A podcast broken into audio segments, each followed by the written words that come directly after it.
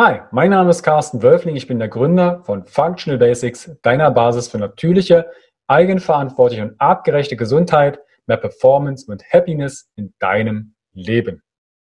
Heute dreht es sich in dieser Episode um das Thema Precision Performance. Was bedeutet Precision Performance und welche Facetten stecken dahinter? Und welche Dinge spielen dort mit rein? Dazu interviewe ich Sebastian Dietrich. Sebastian ist Gründer von Inex, Health and Performance. Er ist Sport- und Wirtschaftswissenschaftler. Er hat unter anderem funktionelle Medizin studiert, beschäftigt sich mit Genetik, Epigenetik und angewandter Neurologie. Selber habe ich auch schon Fortbildungen bei Sebastian besucht, um meinen Horizont zu erweitern. Wir schauen in dem Thema Precision Performance in verschiedene Facetten rein, sei es zum Beispiel Verdauung, Ernährung, Bewegung, Entgiftung.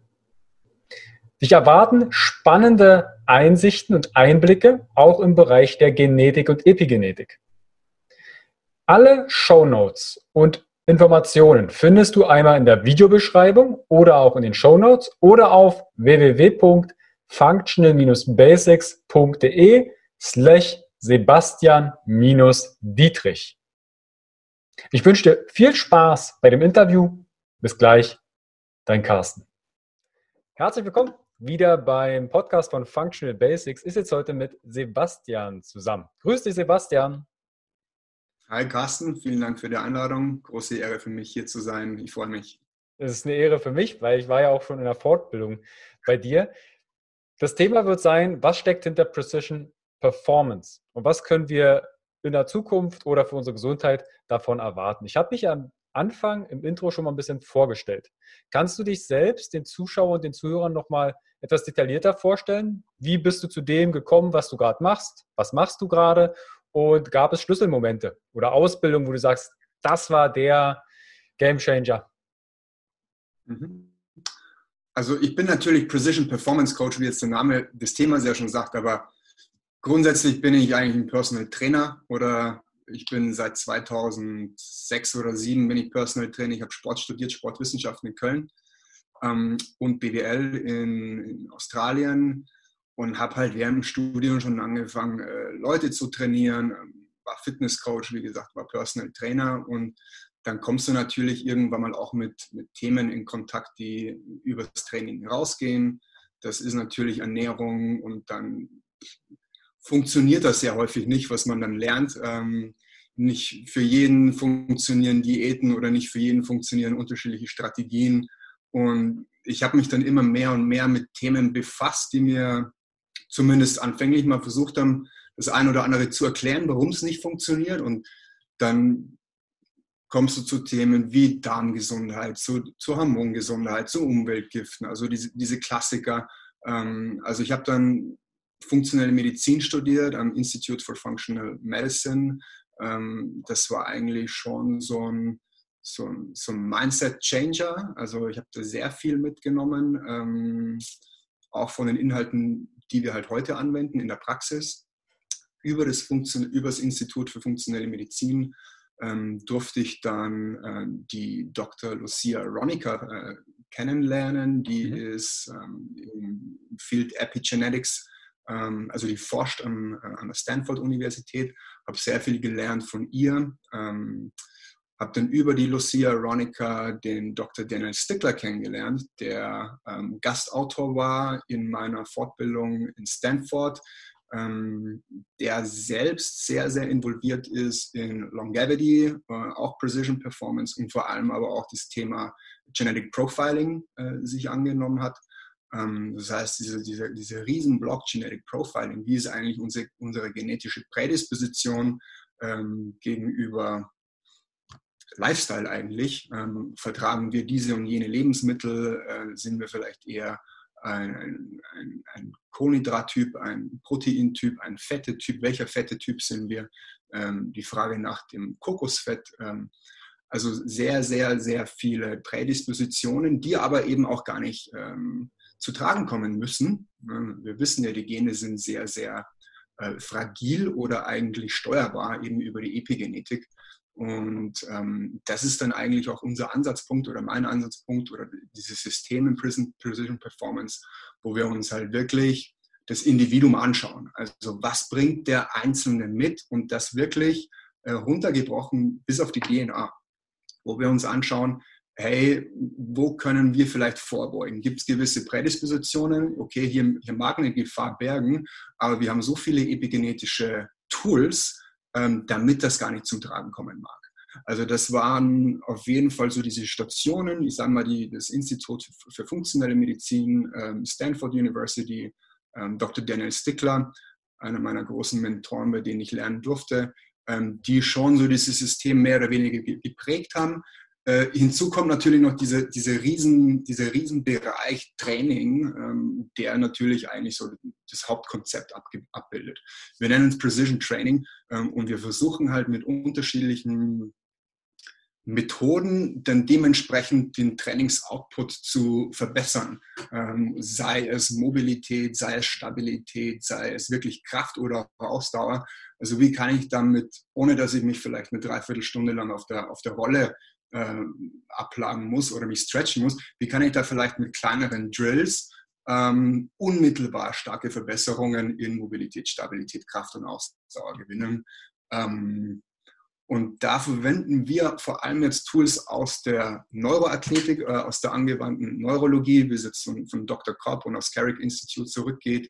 Ähm, Carrick Institute wahrscheinlich das Institut, ähm, das Vorherrschende in dem, in dem Feld der angewandten Neurologie.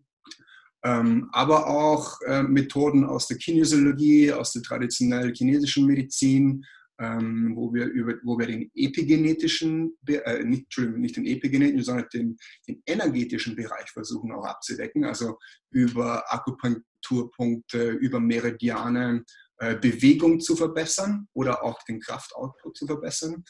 Und das dritte in dem Bereich ist dann auch ähm, so die fasziale Herangehensweise. Und wir versuchen halt dann äh, über diese drei Methodiken eigentlich das komplette Kontinuum abzugrenzen, wo wir lokal arbeiten, an den Faszien, wo wir, eben, äh, wo wir energetisch eigentlich arbeiten, so an, an der äußeren Schicht eigentlich mehr oder weniger. Und dann aber auch, was, wie ist die Bewegung und Kraftoutput neuronal gesteuert. Mhm. Also dann quasi über die angewandte Neurologie. Und das Ganze ist eigentlich oder sollte abgerundet sein über über ein Coaching. Ne? Also wie kann ich, es sind jetzt sehr viele, sehr viele Sachen, die wir versuchen anzuwenden beim Kunden. Das Ziel ist immer eigentlich eine holistische, eine holistische Betreuung zu gewährleisten, sodass der Kunde eigentlich, dass eine Verhaltensveränderung stattfindet. Das letzte, der Kunde sagt eigentlich so nach einem Jahr Betreuung, hey, ihr habt ja eigentlich mein, mein ganzes Leben verändert. Aber das kann, das kann ja nicht von heute auf morgen passieren. Also da, da steckt sehr viel Mindset dahinter und eben, der, eben dieses Thema Behavior Change. Ähm, da kommt sehr viel aus dem neurolinguistischen Programming mit rein, da kommt sehr viel eben aus, dem, aus der Verhaltensforschung auch mit rein. Das heißt, wie wir tatsächlich und wie viel wir äh, Maßnahmen mit dem Kunden umsetzen. Und das zieht sich teilweise halt über ein Jahr oder vielleicht sogar noch länger, bis der so ein volles Spektrum mal bei ihm abgebildet ist. Und das geht von einfach nur seiner Wasseraufnahme, was trinkt er tatsächlich oder woraus trinkt er, bis hin zu äh, einem wirklich auf seine Genetik abgestimmten Lifestyle- und Ernährungs- und Supplementierungsstrategie. Du hast jetzt ein ganzes, ganz viele Facetten genannt und ich würde gerne einige Facetten mal aufgreifen. Als erstes hast du Genetik erwähnt. Also es würde quasi bedeuten, ihr macht, wenn jetzt ein Klient oder eine Klientin zu euch kommt, erstmal ein großes Assessment, ein großes Screening, unter anderem dann auch einen DNA-Test oder wie, wie kann ich mir das vorstellen? Genau, also der Kunde kommt und dann durchläuft der Kunde erstmal so eine Test- und Screening-Batterie. Angefangen von einem neurologischen Screening. Wir schauen uns an, was machen die Augen, wir schauen uns an, was macht das äh, Vestibulärsystem, was machen die Rezeptoren, was machen unterschiedliche Bereiche des Gehirns das so auf der neurologischen Ebene, dann aber auch so ein funktionelles, eine funktionelle Bewegungsanalyse. Ähm, und jetzt, was du schon gesagt hast, eben jeder macht eigentlich vorneweg äh, einen DNA-Test. Es geht einfach über einen Mundabstrich, wo wir einen Speichel nehmen, einschicken. Drei Wochen später sind dann die Ergebnisse da. Und dann äh, kriegen wir Informationen über sein genetisches Schlafprofil, also sein Chronotyp. Äh, wir kriegen Informationen über sein Ernährungsverhalten. Neigt er eher dazu, jemand zu sein, der schnell satt ist oder vielleicht der nicht so schnell satt ist, der vielleicht ständig Hunger hat. Ähm, da werden unterschiedliche Gene in unterschiedlichen körpereigenen Systemen getestet. Also zum Beispiel, also wir sprechen von Hungerhormonen, von Sättigungshormonen, wir schauen uns Rezeptoren an. Ähm, es geht um Neurotransmitter. Ähm, Dopamin spielt da eine sehr, sehr starke Rolle. Also bin ich jemand, ähm, der so zu Süchten neigt, möglicherweise jemand, der nicht so dopaminstark oder dominant ist, ist vielleicht eher die Serotonin-Maus und schauen uns da sein Ernährungsverhalten an. Wir schauen uns an, wo hat er vielleicht Unverträglichkeiten? Milch, Gluten, generell Getreide. Welche Aufnahmefähigkeit hat er denn gegenüber Nährstoffen? Auch wenn er jetzt vielleicht sein grünblättriges Gemüse zu sich nimmt, ist er denn überhaupt in der Lage, genetisch gesehen, das Vitamin B9 vielleicht auch zu aktivieren und aufzunehmen? Und das wirklich zu jedem einzelnen Nährstoff. Ähm, darüber hinaus können wir uns noch anschauen, wie ist seine Detox-Kapazität. Also wirklich, wenn wir dann über einen Detox, über Ernährung und Supplementierung sprechen, wo hat er vielleicht Einschränkungen genetisch gesehen, auf einer genetischen Ebene in seinen Detox-Systemen? Ähm, wie ist sein Hormonsystem gestrickt, auch auf genetischer Ebene? Und das ist quasi erstmal so die Basis, das ist erstmal so die Abbildung von ihm selbst, bevor wir, äh, bevor wir dann quasi ein epigenetisches Profil erstellen. Wo wir sagen, okay, das ist vielleicht so, wie er gerade zu uns kommt, ähm, muss gar nicht das abbilden, was er mitbringt. Also seine, seine, seine Gene mögen gar nicht das widerspiegeln, was er uns gerade zeigt. Was er uns gerade zeigt, ist eigentlich sein epigenetisches Profil. Das kann er einen, einen superklasse Chronotyp haben mit einem, der mir eigentlich zeigt, seine Gene sagen, er sollte super schlafen, er sollte äh, keine Schlafstörungen haben, er ist wahrscheinlich jemand, der eher früh ins Bett geht und so weiter. Sein Schlaftyp zeigt mir aber, ey, der hat wahnsinnige Schlafprobleme. Das geht aber nicht auf seine äh, Genetics zurück. Das geht eher auf sein Lifestyle zurück. Mhm. Und dann versuchen wir halt über den Abgleich von epigenetischem Profil und DNA-Profil unsere wirklich auf ihn abgestimmte Herangehensweise zu definieren. Kannst du ganz kurz Epigenetik aus deinen, in deinen Worten einmal formulieren, was sich dahinter verbirgt? Epigenetik ist eigentlich alles. Also Epigenetik ist, ist Lifestyle. Ähm, dazu gehört Ernährung, dazu gehört Supplementierung, da gehören die Umweltgifte zu, da gehört vor allem das Verdauungssystem dazu. Ähm, wir haben zehnmal mehr Darmbakterien als körpereigene Zellen. Wir haben 100 mal mehr DNA der Darmbakterien, als wir selbst DNA besitzen. Das heißt, die haben einen sehr, sehr starken Einfluss auf unsere eigenen Gene, auf unsere mhm. eigene Genetik, epigenetisch gesehen. Ähm, Schlaf ist ein großer Faktor, äh, epigenetisch. Also all das, was uns eigentlich im Alltag bestimmt und unsere DNA kontrolliert, wird als, als Epigenetik bezeichnet. Man kann sich Epigenetik auch vorstellen wie so ein Lichtschalter, dass man eben manche Gene an- und ausschaltet. Also ähm, mag jemand mit einer genetischen Prädisposition kommen, ähm, Schlafstörung oder auch eine Krankheit, Brustkrebs, was auch immer, das mag aber nicht zu tragen kommen. Also ich kann dann über epigenetische Regularien ähm, darauf einwirken, dass, das, dass der Brustkrebs vielleicht nicht eintritt, dass die Schlafstörungen vielleicht nicht zu tragen kommen. Also all das, was ich quasi über diese epigenetischen Marker regulieren kann. Und das geht eben über die Lifestyle-Faktoren. Also ich kann da quasi, ich habe auch einen äh, Gentest von mir gemacht. Da sitze ich noch immer mhm. drauf, weil das ja nicht nur zwei Werte sind, sondern unzählige. Und du kannst also mit Lifestyle-Faktoren, Ernährung bestimmte Gene an- und ausschalten. Oder zumindest beeinflussen. Sehe ich das richtig? Naja, wir haben ja 25.000 Gene. Das ist ja sehr, sehr, sehr umfangreiches Konstrukt da, unsere DNA. In jedem einzelnen Gen gibt es dann hunderte, wenn nicht tausende Abschnitte. Ähm, wenn man jetzt ein Gen mal nimmt, dann mag das 1, 2000 Abschnitte haben und auf diesen 1, 2000 Abschnitte mag es auch 1, 2000 unterschiedliche Genvarianten geben. Also man, man, man spricht ja schon fast von, von Milliarden unterschiedlichen Genvarianten, die möglich sind. Und viele davon haben gar keine Auswirkungen auf uns. Ähm, mhm. viele davon haben aber eine große Auswirkung. Zum Beispiel, sie machen, dass du braune Haare hast und dass ich vielleicht, ähm, wenn sie mal länger sind, ähm, auch so einigermaßen äh, dunkelblond sind oder dass gewelltes Haar da ist oder glattes Haar. Das machen die Genvarianten. Das sind letzten Endes mhm. auch keine Mutationen, sondern Genvarianten, die beschreiben uns.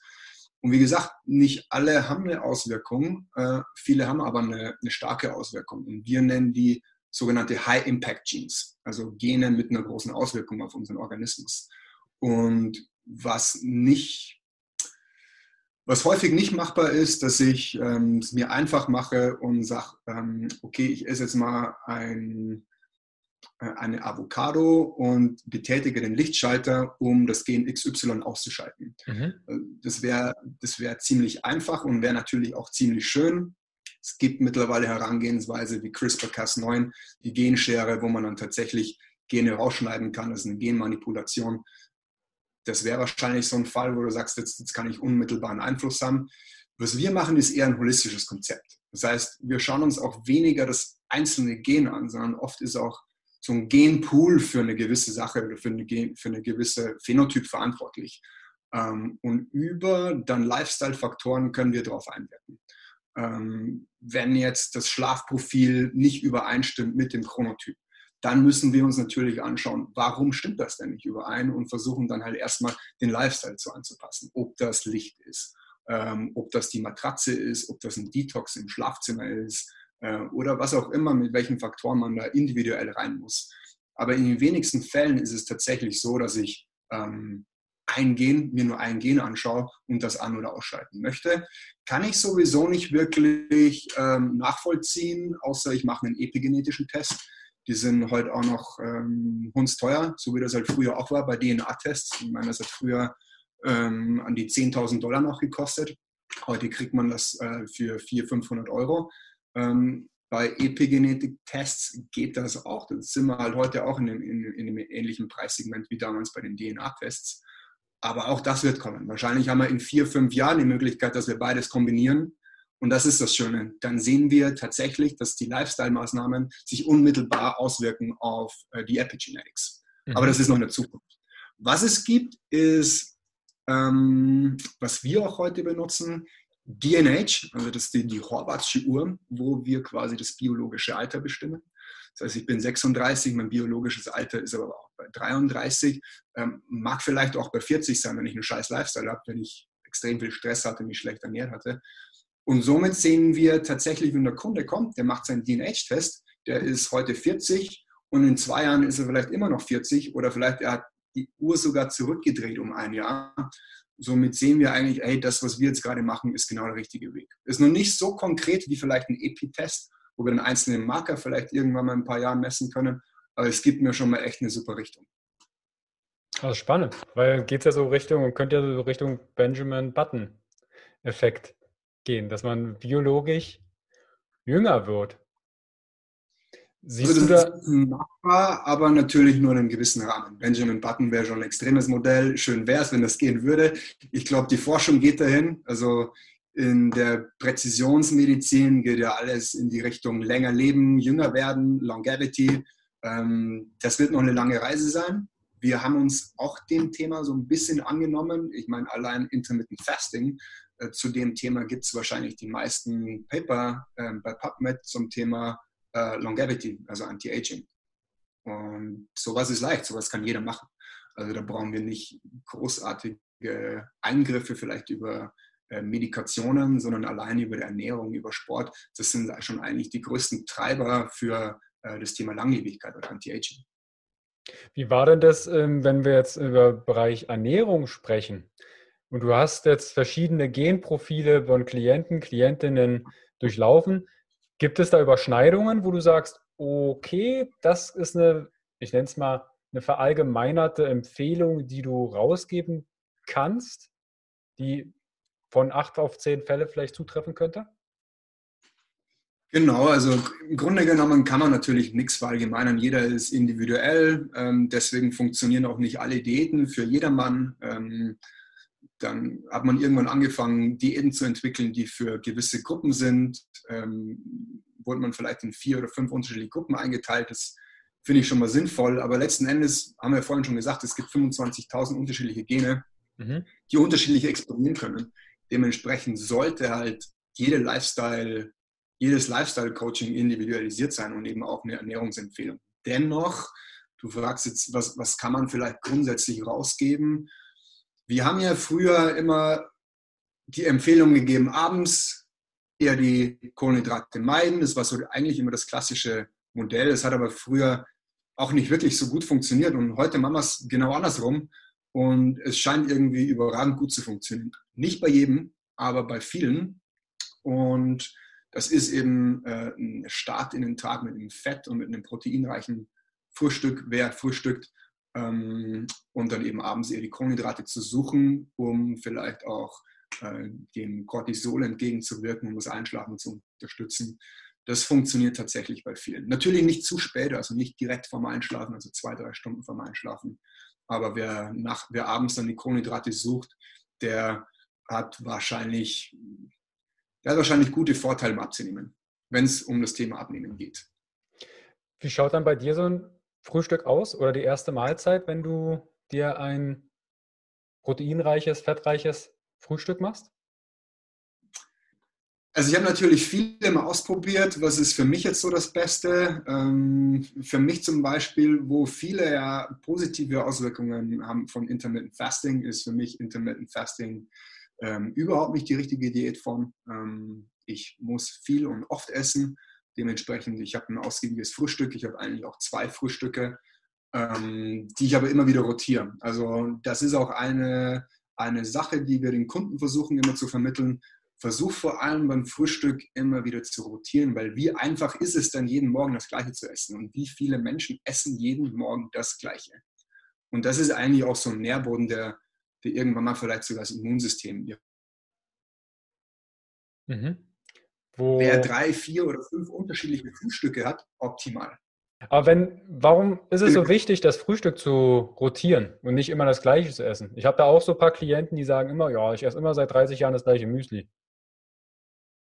Ja, also wir sehen den Nährboden eigentlich so ein bisschen, wenn man immer das Gleiche isst, dass das Immunsystem irgendwann mal reagiert. Ne? Vor allem, wenn zusätzlich noch Lifestyle-Faktoren nicht stimmen. Mhm. Ne? Und dann gibt es natürlich auch Menschen, die sind, sind sensibler gegenüber sowas oder auch insensibler oder desensibler. Ähm, aus meiner Erfahrung raus und bei mir funktioniert es ganz gut, genauso wie bei anderen Kunden, die wir betreuen, dass wir es nicht, also nicht nur das Frühstück, also eigentlich das Erste, mit dem wir anfangen. Weil das in den meisten Fällen das ist, was eigentlich immer stagniert in der, in der Rotation. Mhm. Ähm, und bei mir ist es persönlich entweder ein selbstgemachtes Müsli, das macht meine Frau, ähm, wo quasi ähm, also glutenfreies Müsli, ähm, da sind Kerne drin, da sind Ballaststoffe drin, also alles mögliche, auch immer unterschiedliches Zeugs.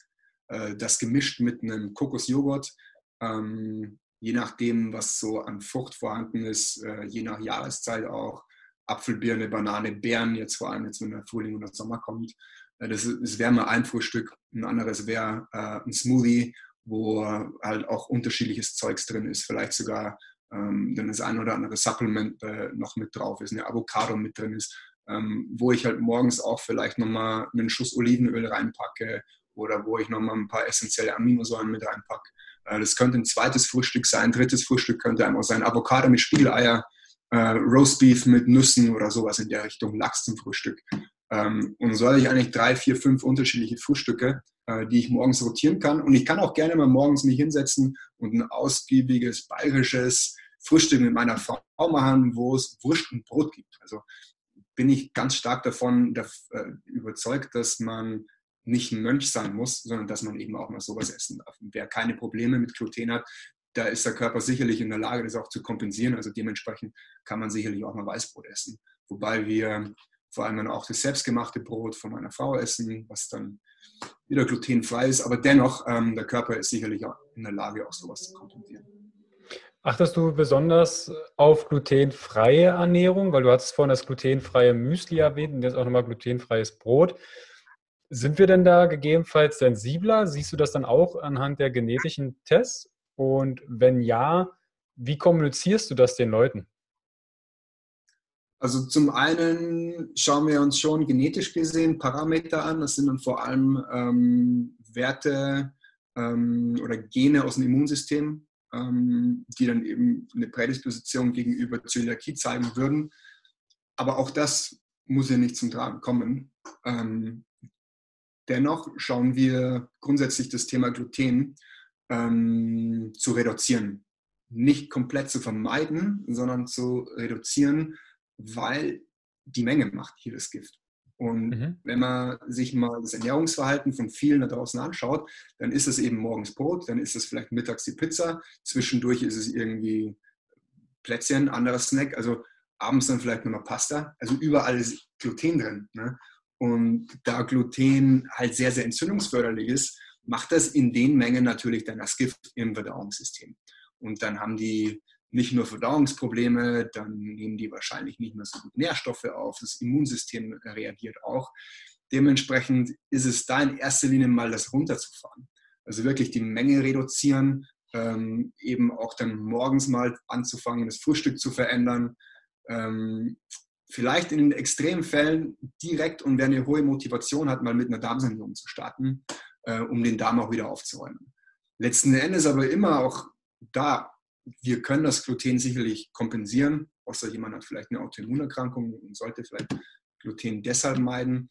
Aber auch jeder sollte in der Lage sein, das Gluten mal zu kompensieren. Mhm. Wie ist das denn, wenn du sagst Darmsanierung? Was steckt dahinter, hinter diesem Begriff?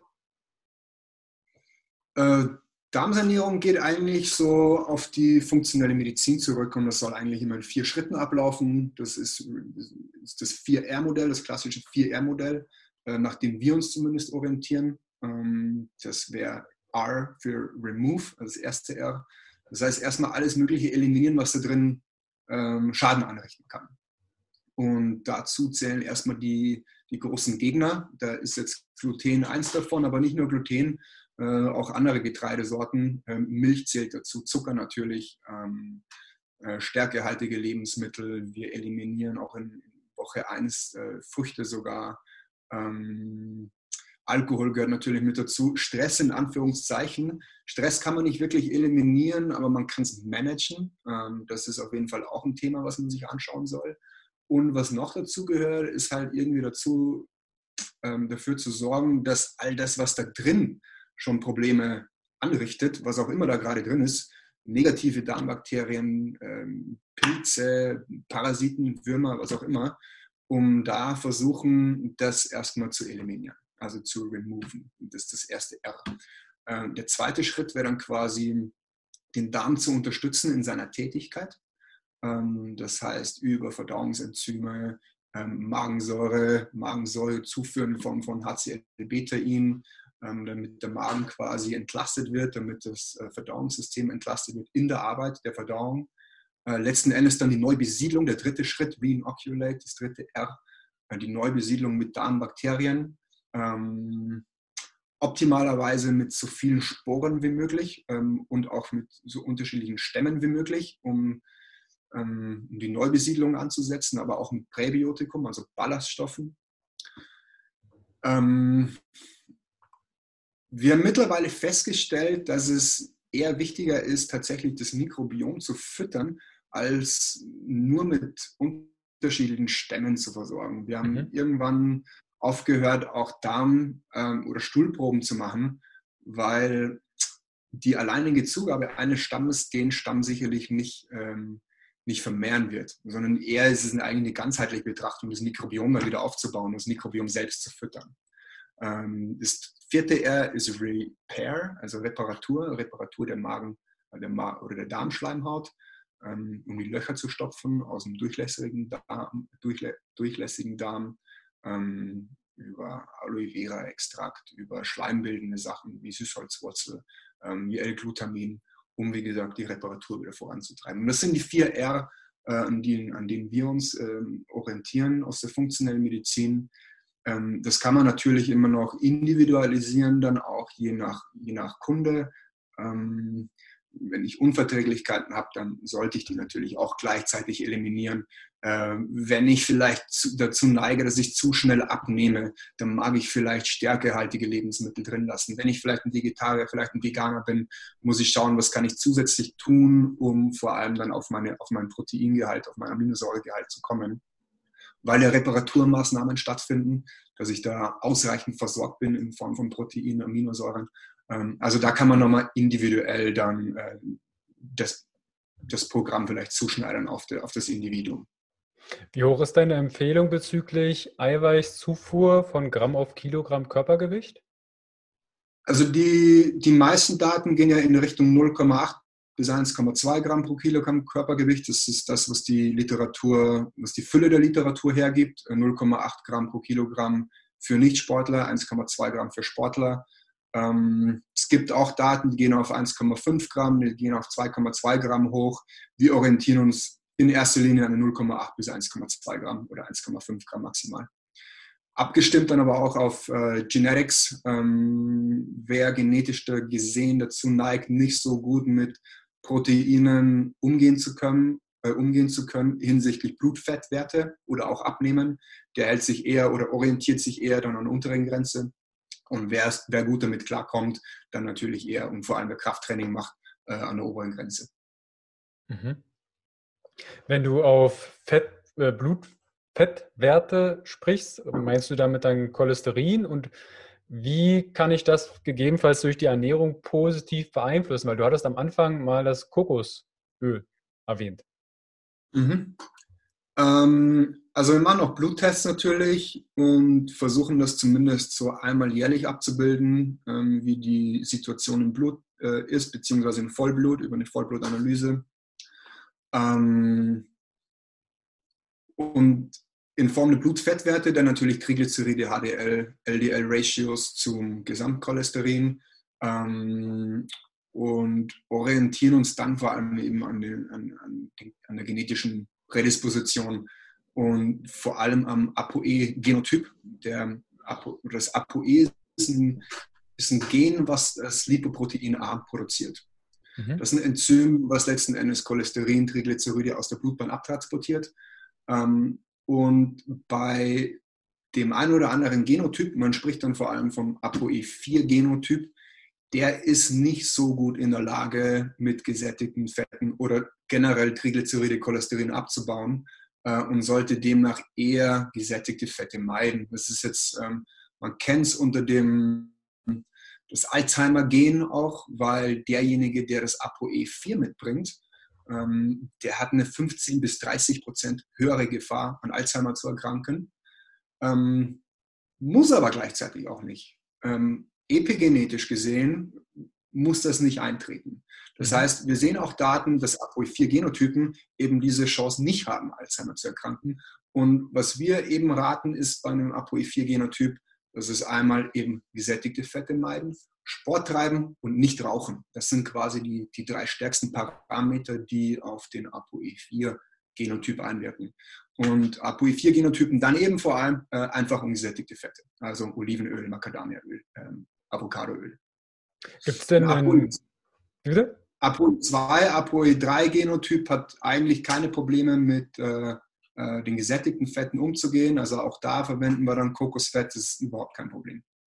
Und was wir gesehen haben, dass vor allem tatsächlich bei Menschen, die ähm, schlechtere Blutwerte haben, die vielleicht auch morgens einen Bulletproof Coffee mal gerne trinken, dass auch die eben das vielleicht anfangs gar nicht so wahrhaben wollen, ähm, dass jetzt der dass jetzt die Butter doch in ihrem Kaffee, was ja so weit verbreitet doch ist, ähm, dass es sich jetzt so schlecht auswirkt. Aber auch die, wenn die dann plötzlich den Bulletproof Coffee morgens wegnehmen, äh, sich die Blutwerte verbessern.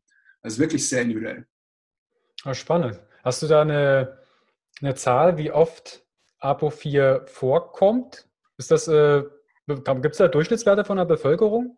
Statistische Erhebungen? Genau. Also Genau, also es ist ein bisschen komplizierter, es ist nicht nur der ApoE4, sondern wir haben ja je ein Genset von Mutter und Vater. Dementsprechend kann es der ApoE4-4-Genotyp sein. Das ist dann quasi der mit der, mit der größten Wahrscheinlichkeit. Das ist derjenige, der dann auch eine 30% höhere Wahrscheinlichkeit hat, an Alzheimer zu erkranken. Und es geht aber auch zum Beispiel 4-3. Ähm, wir haben ungefähr, was den ApoE4, 4-3 Genotyp angeht, das ist ungefähr 20, äh, 20 oder 25 Prozent. Äh, irgendwo zwischen ähm, ist die Verbreitung in der Population. Also je mehr ich von Mama, Papa deckungsgleich mitbekomme, desto höher ist meine Chance quasi darauf achten zu müssen. Je mehr Variabilität ich von meinen Eltern mitbekomme, desto flexibler bin ich am Ende, oder? Kann man das so beschreiben? Ähm, je nachdem, was dir quasi von deinen Eltern mitgegeben wurde. In meinem Fall ist es der ApoE 4 und 3 Genotyp. Also ich bin 4-3, meine Frau ist beispielsweise 4-4 Genotyp.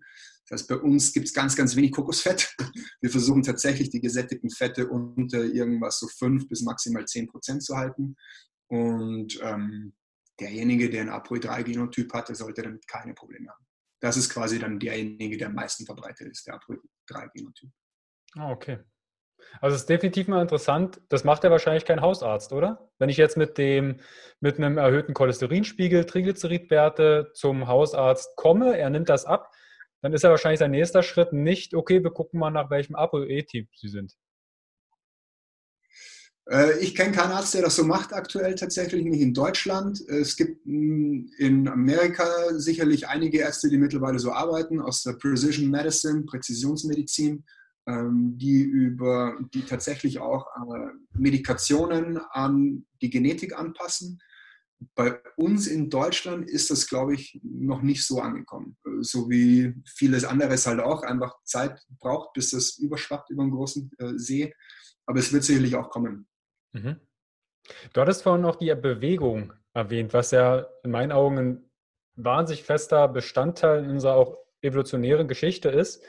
Gibt es da genetische Dominanten, auch Phänotypen, die du gerade beschrieben hast, die bestimmte Trainings besser verkraften als andere, wo du sagst, okay, ich glaube, du müsstest vielleicht eher laufen gehen, du bräuchtest mal ein hochintensives Intervalltraining oder du brauchst gar keinen Sport machen? Genau, also Training ist natürlich auch eigentlich unser Hauptbestandteil unseres Coachings, das ist das, was im Alltag stattfindet. Und ähnlich wie in der Ernährung ist es tatsächlich auch in, äh, im Training. Ähm, das heißt, wir haben genetische Prädispositionen. Das, mag dann vielleicht das sein, ähm, wenn wir von Talent sprechen, dass wir vielleicht genetisch gesehen eher ähm, dazu neigen, vielleicht ein Langstreckenläufer zu sein. Was aber wiederum nicht heißt, dass ein Langstreckenläufer keine Muskulatur aufbauen kann oder nicht Maximalkrafttraining ähm, abbilden kann oder vielleicht Sprints. In meinem Fall aus der Genetik bin ich jemand, der sich schwer tut mit Muskelaufbau. Ähm, wusste ich vorher auch schon.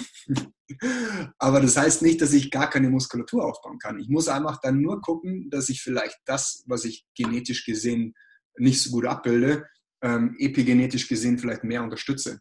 Ähm, dementsprechend muss ich in meinem Fall vielleicht noch mehr Muskel, Muskelaufbau machen, das vielleicht noch mehr unterstützen mit Nährstoffen.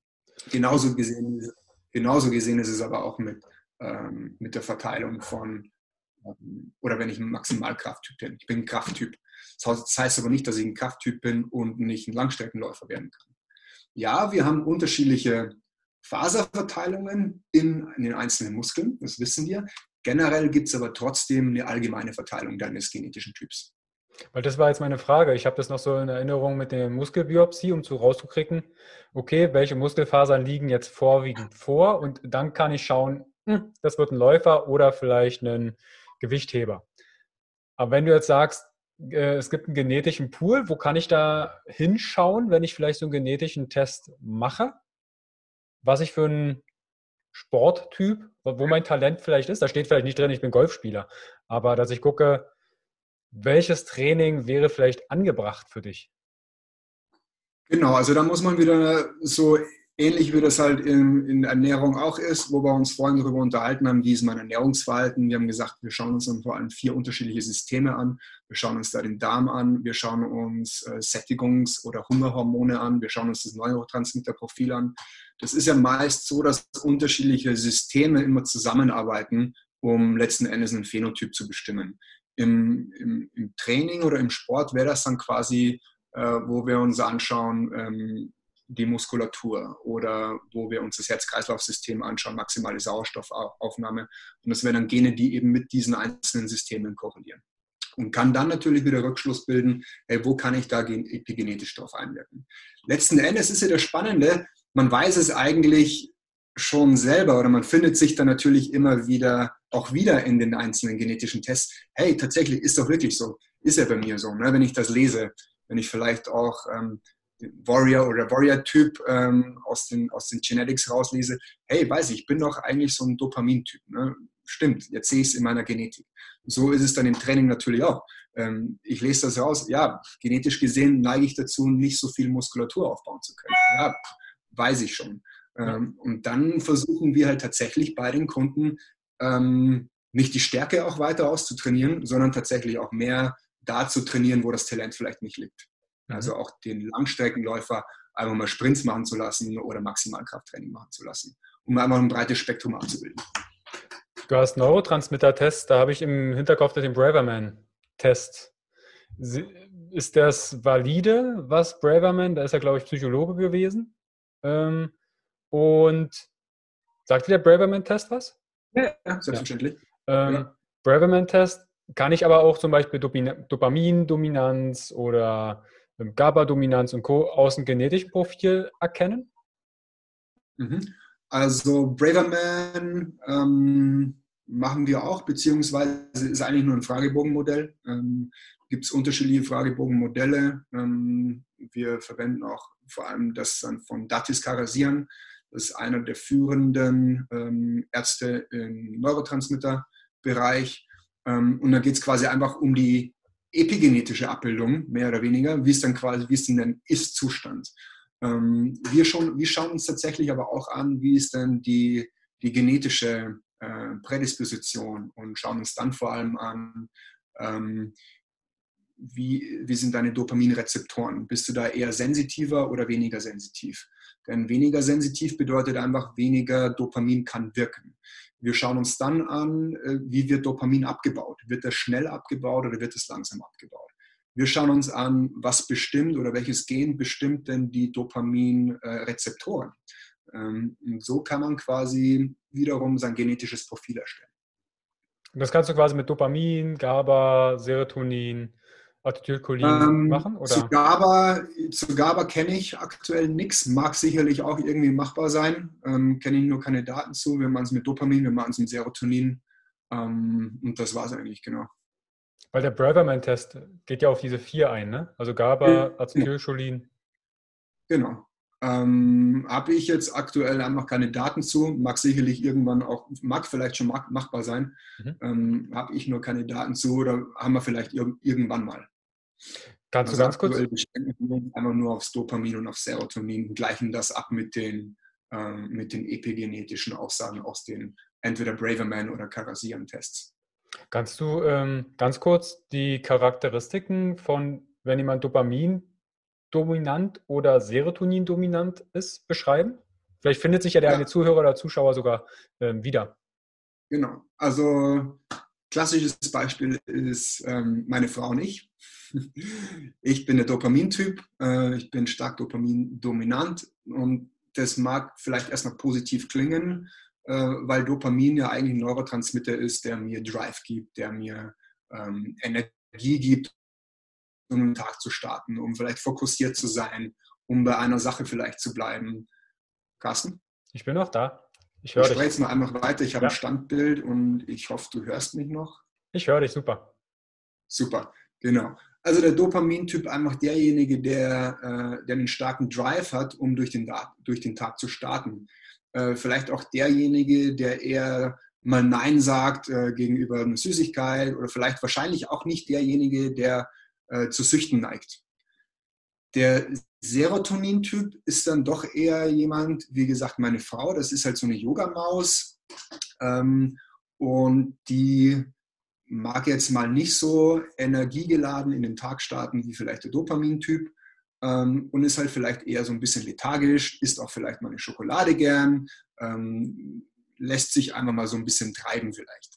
Und da ist es jetzt natürlich schön, wenn ich weiß, was ich für ein, was ich für ein Neurotransmitter-Profil bin, weil der, dem Serotonin-Typ, dem kann ich natürlich Gutes tun, indem ich sein Dopamin unterstütze.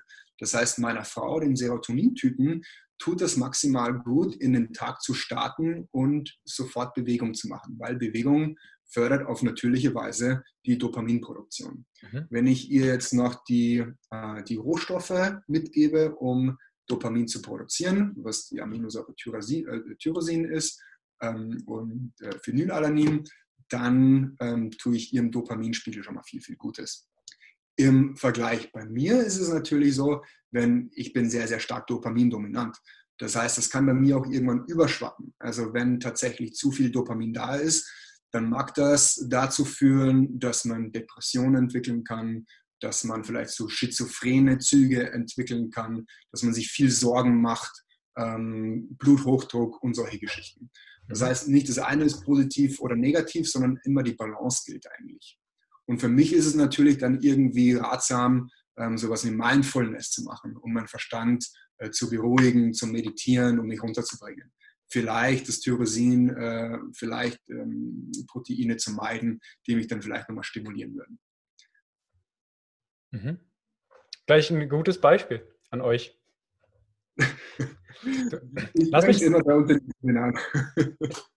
Lass mich ein Thema noch gerne, ähm, weil das sehr häufig bei den Gentests auftaucht, ist die Entgiftungsfähigkeit. Wir haben ja jetzt gerade mhm. Ende März, nur die erste Detox-Welle ist schon durch, vielleicht ein bisschen verzögert dieses Jahr. Ähm, was und äh, in welchem Ausmaß kann die Entgiftung denn beeinflusst werden von außen? Beziehungsweise was siehst du dann in den genetischen Tests? Worauf guckst du da ganz genau? Mhm. Ähm, vorab vielleicht mal, wir benutzen vielleicht dieses Tool oder diese Methode der Entgiftung oder die Unterstützung der Entgiftung, wenn man das so sehen mag. Jeder entgiftet ja in irgendeiner Art und Weise. Es ist ein eingebautes Entgiftungssystem, was der Körper hat in Form der Biotransformation. Und das ist halt auch sehr individuell, ähm, eben abhängig von, von den Genen. Äh, was wir machen im Alltag ist tatsächlich ein softer Detox. Äh, ein softer Detox in Form von Ernährung und Supplementierung und Leber zu unterstützen. Der Darm gehört auch zur Entgiftung, das heißt, den Darm frei zu machen, wie wir es vorhin schon besprochen hatten.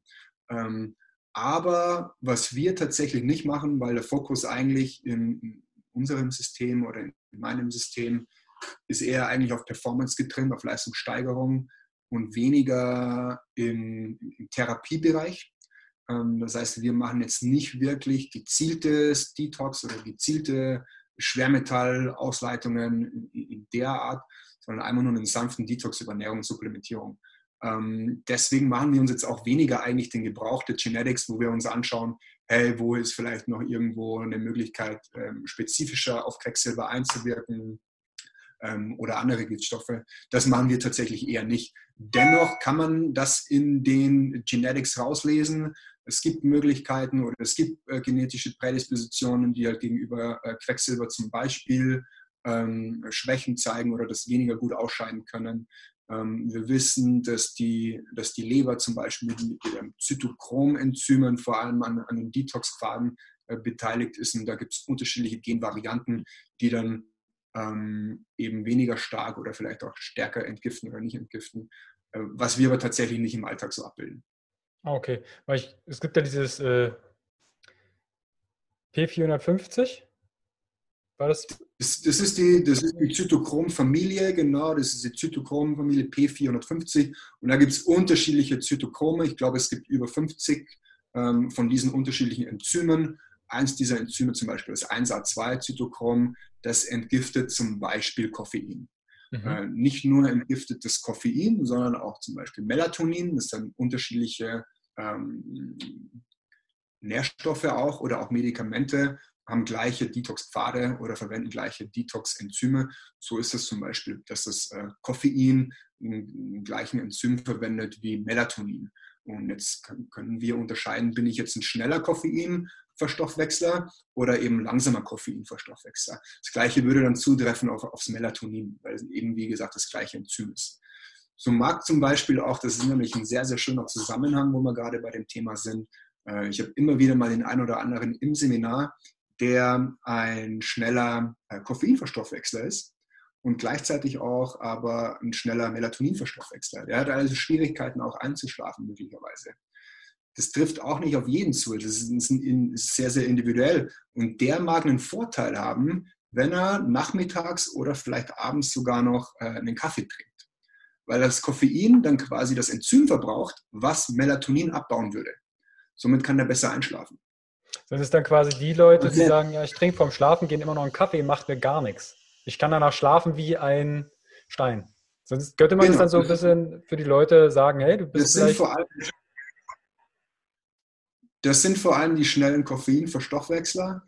Und wenn die tatsächlich abends besser einschlafen mit einem Espresso vielleicht vom Nachmittag oder vom Abend, dann mag das daran liegen, dass dann noch mehr Melatonin verfügbar ist. Das ist natürlich äh, spannend, wenn ich das weiß und ich äh, höre von dem anderen, ah, Melatonin als Supplement äh, kann mir helfen und ich werfe das ein, dass ich das genauso schnell verstoffwechsel. Und das mag sein, richtig. Entweder genau. höhere Dosen dann nehmen muss, natürlich individuell abgestimmt, damit halt noch ein bisschen Rest Melatonin da ist zum Schlafen. Also wir gehen generell eigentlich nie höher als 1 Milligramm oder 1,5, 1,5 Milligramm beim Melatonin eher tatsächlich die niedrigen Dosen, eher so 0,5 Milligramm, 1 Milligramm maximal, vielleicht sogar verteilt, ähm, zwei Dosen von 0,5 Milligramm, aber auch bei einem schnellen Verstoffwechsler würde ich tatsächlich nie auf eine höhere Dosis gehen. Ähm, mag, mag sein, dass da, dass da Erfolge mit zu erzielen sind. Ich habe es noch nicht gesehen, mag, für, mag vielleicht für den einen oder anderen funktionieren, ähm, wie man es aktuell nicht, vor allem auch aus dem Hintergrund, dass die höheren Dosen dann gegebenenfalls doch äh, am nächsten Morgen noch verfügbar sind. Äh, und das kann dann eher zu depressiven Stimmungen wirken, äh, führen. Mhm. Ähm, deswegen eher tatsächlich die niedrigen Dosen bei Melatonin. Also gut, dass du das auch nochmal erwähnst, weil ich kenne da auch so ein paar Leute, also ich habe auch schon mehr als 1,5 Milligramm genommen, einfach um zu gucken, was passiert. Und da hatte ich so ein ähnliches Erlebnis, wie du gerade beschrieben hast. Ich bin früh nicht mehr aus dem Bett mhm. gekommen. Ich dachte, boah, was ist das denn? Ja. Ich dachte, ich bin jetzt ausgeschlafen. Ja, genau. Und manchmal liest du Sachen wie 9 Milligramm, 12 Milligramm, wo du denkst, wow, woher kommt das denn? Ja. Also Entgiftung, Und wie kann ich... aber auch die Aussage, boah, ich mag das Melatonin nicht. ja, kann auch sein. Wie kann ich denn meine Entgiftung natürlich unterstützen? Weil du hast ja auch gesagt, dass ihr den soften Detox quasi oder die natürliche Entgiftung unterstützt. Hast du da vielleicht ein paar ähm, Ratschläge und Ideen, was du den Zuhörern und Zuschauern an die Hand geben könntest? Genau, also ganz klassisch einfach über die Ernährung, wo wir halt schauen, dass einfach unterschiedliche und viele unterschiedliche Farbstoffe in, die, in der Ernährung drin sind, dass vor allem die Ernährung abgedeckt ist durch, ähm, durch ein ausreichendes ähm, ähm, durch eine ausreichende Proteinzufuhr. Das ist tatsächlich sehr, sehr häufig ähm, die, die Stolperstelle, dass nicht ausreichend ähm, Proteine gegessen werden. Das sieht man oft bei äh, Frauen tatsächlich, oft bei Vegetarier, Veganern, äh, die sich dann nicht ausreichend mit Aminosäuren versorgen. Die haben äh, weniger positive Auswirkungen dann durch ihren Detox. Die nehmen auch nicht ab, wenn man dann den Proteinanteil hochschraubt. Ähm, dann, nehmen, dann verlieren die so kiloweise sofort von heute auf morgen. Ähm, dann aber auch natürlich äh, unterstützt durch Nährstoffe, ähm, die Phase 2, Phase, Phase 1 abpuffern, Phase 2 unterstützen.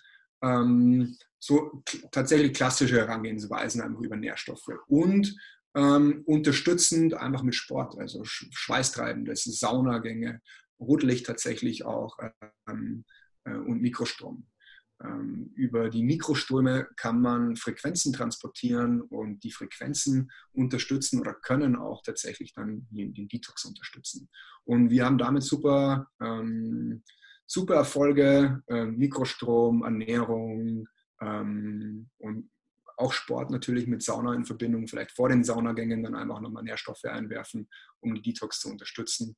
Und eher heftigere Sachen, die würden wir tatsächlich dann ähm, irgendwie ins Netzwerk ausgeben. Okay. Aber diese natürliche Unterstützung, also ich habe auch hier ein Mikrostromgerät und stöpsel mich da regelmäßig an. Ähm, mhm. Alles, was wir von außen nutzen können in unserem heutigen modernen Lifestyle, was ja vielleicht, früher haben wir vielleicht Wildkräuter gesammelt und Co. Der eine weiß gar nicht mehr, wie sie aussehen oder ist dann statt äh, Bärlauch Maiglöckchen. Dann hat sich das auch mit der Entgiftung soweit erledigt. Ähm, dass du viele Gadgets auch aus dem Biohacking und Co. verwendest, um die Performance nach oben zu fahren. Genau, richtig. Also tatsächlich ist eins der ersten Sachen, die wir mit den Kunden machen, ist eine Darmsanierung und ein Detox. Ähm, je nachdem aber auch, wie das abbildbar ist oder wie gerade das Mindset ist. Also möglicherweise müssen wir erst tatsächlich mal das Mindset dazu bringen, um, um den Schritt zu gehen, aber viele sind eigentlich da haben die Motivation schon und, auch das Mindset. Und dann gibt es eben sofort eine Darmsanierung und einen Detox. Das ist tatsächlich so das Erste, was wir eigentlich mit den, mit den Kunden versuchen zu machen. Sollte eigentlich eine Basis sein. Und dann, wenn das epigenetische Profil dann quasi so ein bisschen geglättet ist, dann orientieren wir uns vor allem dann eben an den Genetics. Okay, wir haben jetzt ganz viele Sachen äh, angesprochen. Es gibt wahrscheinlich, es gibt definitiv noch mehrere Bereiche, wo wir noch tiefer in die Materie eintauchen können, auch auf die einzelnen Gene, aber da sagst du ja selbst auch, es ist dann individuell. Wir sind halt unterschiedlich, Gott sei Dank. Gibt es denn aus deiner Sicht noch drei Tipps, die du gerne den Zuhörern und Zuschauern an die Hand geben möchtest? Vielleicht aus den Erfahrungen an dir selber, an deiner Frau oder ähm, an deinen Klienten. Würdest du da ähm. gerne noch drei Tipps einmal loswerden? Ähm, drei Tipps. Ich fange mal gerne an mit ähm, Behavior Change, weil ich glaube, das Thema Behavior Change, ähm, ohne Behavior Change gibt es eigentlich keine Lifestyle-Änderung. Von daher ist es einfach schwierig zu sagen, hey, stell mal ab morgen dein Frühstück um. Machst mal ab morgen vier unterschiedliche Frühstücke. Ähm, ernähr dich mal ab morgen nach deinen Genetics. Geh mal ab morgen äh, jeden zweiten Tag Sport machen und so weiter. Also es ist einfach sehr, sehr, der Mensch ist einfach sehr, sehr eingefahren in seinen Verhaltensweisen. Deswegen, ähm, wir orientieren uns da auch an unterschiedlichen Modellen, eben aus der Verhaltensforschung äh, und Verhaltensveränderung.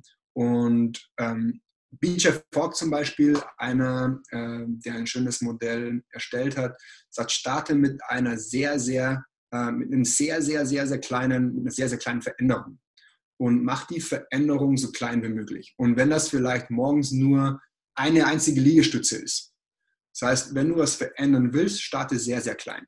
Und man soll nicht drüber lachen und soll das vielleicht auch nicht abtun, das ist lächerlich. Es geht tatsächlich nicht um den einen Push-up es geht wirklich darum, dass ich das Verhalten verändere.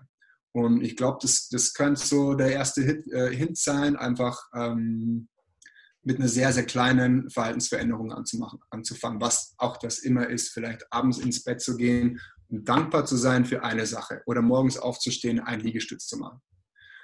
Ähm, ich glaube, Training wird viel vernachlässigt ähm, oder Sport wird sehr vernachlässigt. Ähm, es wird sehr häufig irgendwie ähm, gesucht nach dem, nach dem Zaubernährstoff oder nach dem Zaubersupplement.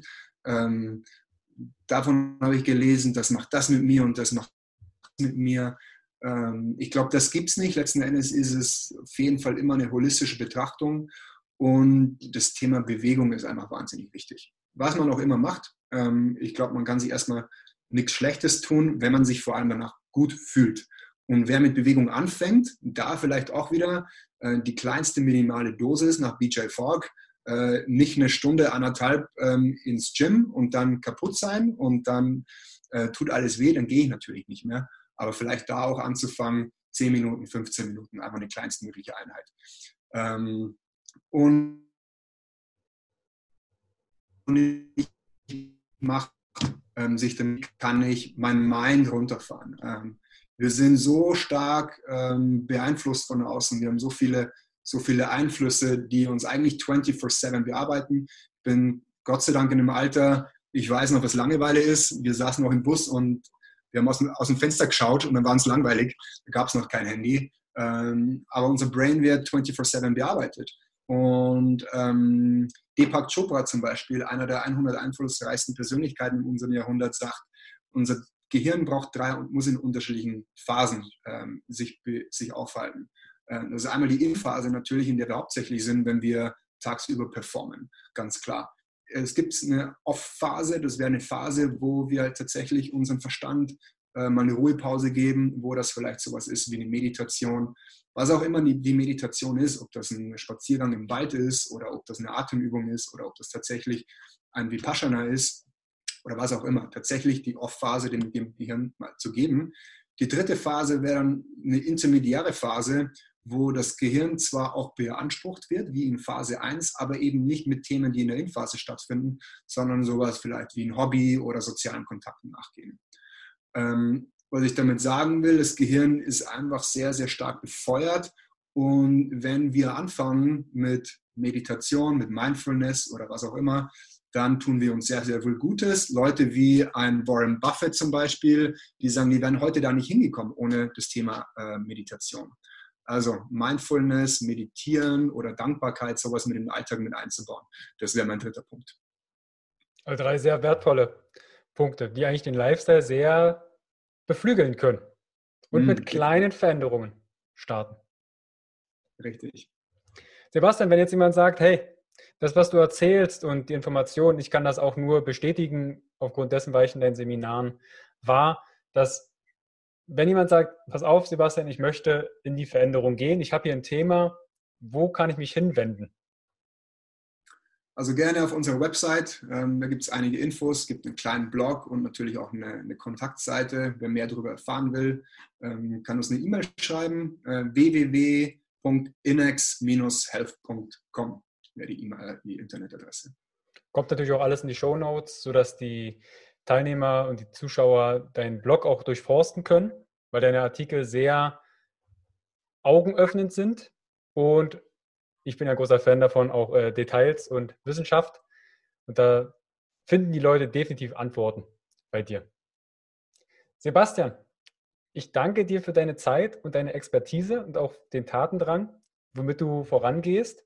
Auch das Thema Genetik, Epigenetik den Leuten verständlicher zu machen, was wir alles tun können. Auch an die Zuhörer und Zuschauer, meldet euch bitte bei Sebastian, wenn ihr ein Anliegen habt, oder bei mir. Ich leite das wahnsinnig gern auch weiter. Dann bleibt mir eigentlich nur noch eins zu sagen. Vielen Dank für deine Zeit, vielen Dank für eure Zeit und bis bald. Vielen Dank, Carsten. Danke dir, Sebastian. Ciao. Vielen Dank, Zuhörer. Bis bald. Hi und vielen lieben Dank für dein Vertrauen und deine kostbare Zeit. Mit dem Podcast von Functional Basics schiebe ich meine Gesundheitsrevolution Gesundheit ist für alle da weiter an. Wenn dir die Folge gefallen hat, dann bewerte meinen Podcast gerne bei iTunes. Du hast kein iTunes? Kein Problem. Mach einen Screenshot vom Podcast und teile diesen gern in Social Media, wie zum Beispiel Instagram und verlinke mich mit functional.basics und nutze den Hashtag Gesundheit ist für alle da. Teile gerne den Podcast und Gesundheit mit deinen Freunden und Bekannten. Warum? Gesundheit ist für alle da. Du hast Anregungen für weitere Folgen oder Fragen? Dann schreibe gern an info at functional-basics.de mit dem Betreff Podcast und ich melde mich sehr gerne bei dir zurück. Du wünschst dir mehr Gesundheit, Lebensqualität und Performance im Beruf und Leben? Dann unterstütze ich dich als Coach sehr gerne. In den Show Notes findest du einen Link wo du dein kostenfreies Beratungsgespräch mit mir vereinbaren kannst. Du bist Unternehmer, möchtest mehr über die Gesundheit und Performance für deine Mitarbeiter erfahren oder organisierst Events? Als Speaker und Trainer gestalte ich für dich interaktive und abwechslungsreiche Seminare, Workshops und Vorträge rund um artgerechte Gesundheit und Performance. Du möchtest von zu Hause mehr über deine Functional Basics erfahren? Dann melde dich für meinen kostenfreien Functional Basics Guide an und erhalte noch mehr Einblicke in die Welt natürlicher, artgerechter Gesundheit und Performance. Ich wünsche dir einen wundervollen Tag. Dein Carsten.